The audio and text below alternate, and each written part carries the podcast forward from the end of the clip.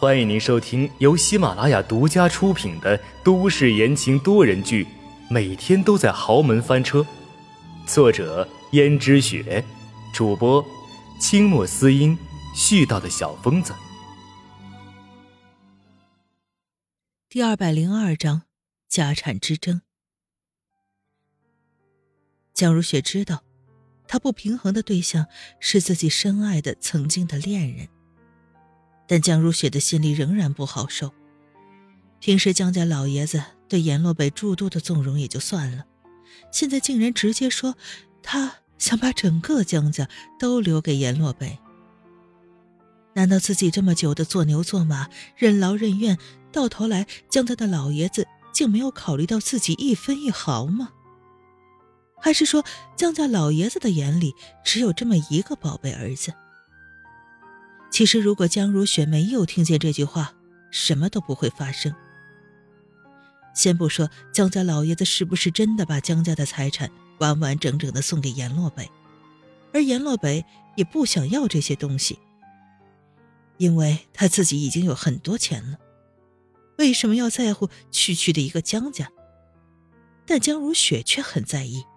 因为她觉得江家是他花了半辈子的心血，他的青春一点一点的全部流失在这里，然后从一个意气风发的美丽小女孩，变成了现在这样的孤独寂寞。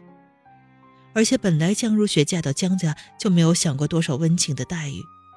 至于江玉仙的父亲，从前的时候对江如雪虽然也只是客客气气的，但是就因为客客气气的。所以才没有一点的感情，所以后面形成了鲜明的对比。江如雪每当在江家坐冷板凳的时候，就会想起以前自己和阎洛北的那些温情脉脉的画面，所以就禁不住后悔。可是等她已经嫁进了江家，再后悔未免也太晚了一些。江如雪也知道，现在一切都晚了。但是她在江家耗费了这么多的青春，还有心血，可是江家老爷子居然直接把他让给了阎洛北，这怎么会让他心里舒服呢？最好这个老东西只是随便说说而已，要是真敢付诸于行动的话，那时候就别怪他无情了。虽然江如雪深爱着阎洛北。但却也不允许阎洛北独吃独占整个江家的财产。那这样的话，他和江逸轩，还有他的那个小情人轩轩，该何去何从呢？难道他们这么多人全部要因为江家老爷子想讨好阎洛北，就去睡马路吗？虽然阎洛北也拒绝了，但是保不齐江家老爷子想起这个话，又向阎洛北提起。阎洛北一想也没毛病，自己可以白白得到这么多。所以江如雪觉得，要想保住江家的财产，迟早有一天要把江家所有的地方都安排进自己的人。但是现在江如雪对轩轩趋之若鹜，谁都知道，江家老爷子一直都喜欢孙媳妇儿，因为给江家生下了这么漂亮的孩子。反观秦娟。孩子就有点可怜巴巴的，还有后来温思思最后动了恻隐之心，一直带着，不然的话，这孩子真的是爹不疼娘不爱，也没有人关心在意，身体又那么弱，时常会生病，或许说不定在江家死了也没人关心，也没人知道。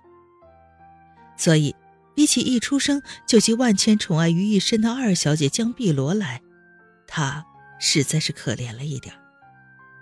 也正是因为温思思的怜悯和母性迸发，再加上温思思又是一个十分守信诺的人，所以为了让秦娟死心，答应了这件事情。不过这孩子对于他来说也是个烫手的山芋，但是难得这孩子懂事，温思思也就越来越喜欢他。但是唯一不好的一点就是，自从这个孩子来到江家之后，江家。在一次生意上，因为一批货出了问题，赔了很大的一笔钱。刚好那个时候江家是最缺乏资金的，搞得江家很难周转，江家老爷子也整天的愁眉苦脸。从前的时候，这家的客户可是从来不会刁难他们，但这一次却是生了那么大的气。如果从今以后失去了这家客户的生意，对于江家来说，的确是一笔损失。江家老爷子深深的叹息：“唉。”江如雪安慰道：“爸，你也不用太在意了，生意嘛，总有赚有亏的。如果一直顺风顺水的话，那才觉得奇怪呢。可是今年亏损的却特别多，你看看。”这都第几次生意上出问题了？到底怎么回事啊？如雪，是不是你太累了，所以才会出现疏漏？不过，这么低级的错误怎么能犯呢？江家老爷子用手敲着桌子，这是他批评人时候惯用的姿势。你也知道的，爸，我现在很少去公司，因为我生病了，实在是力不从心。所以这一切都是交给轩轩打理的。轩轩他毕竟年轻，出点纰漏也是有的。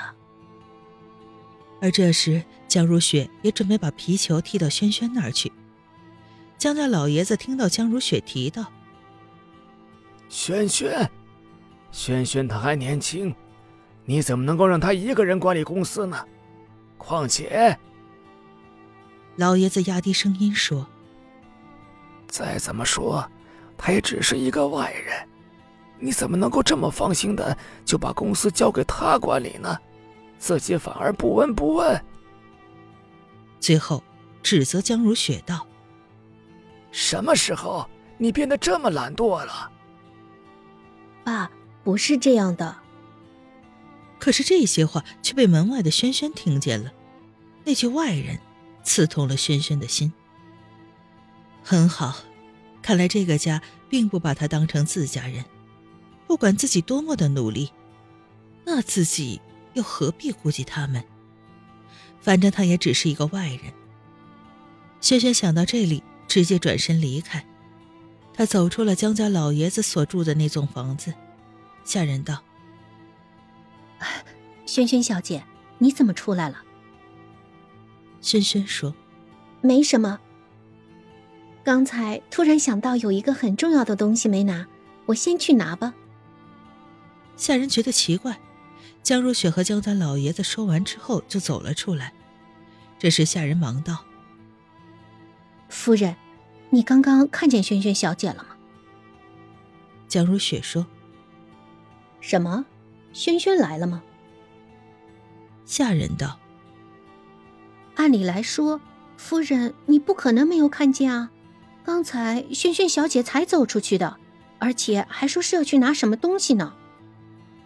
江如雪突然脸上的表情变幻莫测，忽然想到什么，连忙说：“不好，轩轩。”江如雪连忙去找轩轩，轩轩回过头来，像是以前一样的微笑着说道：“夫人，你有什么事吗？”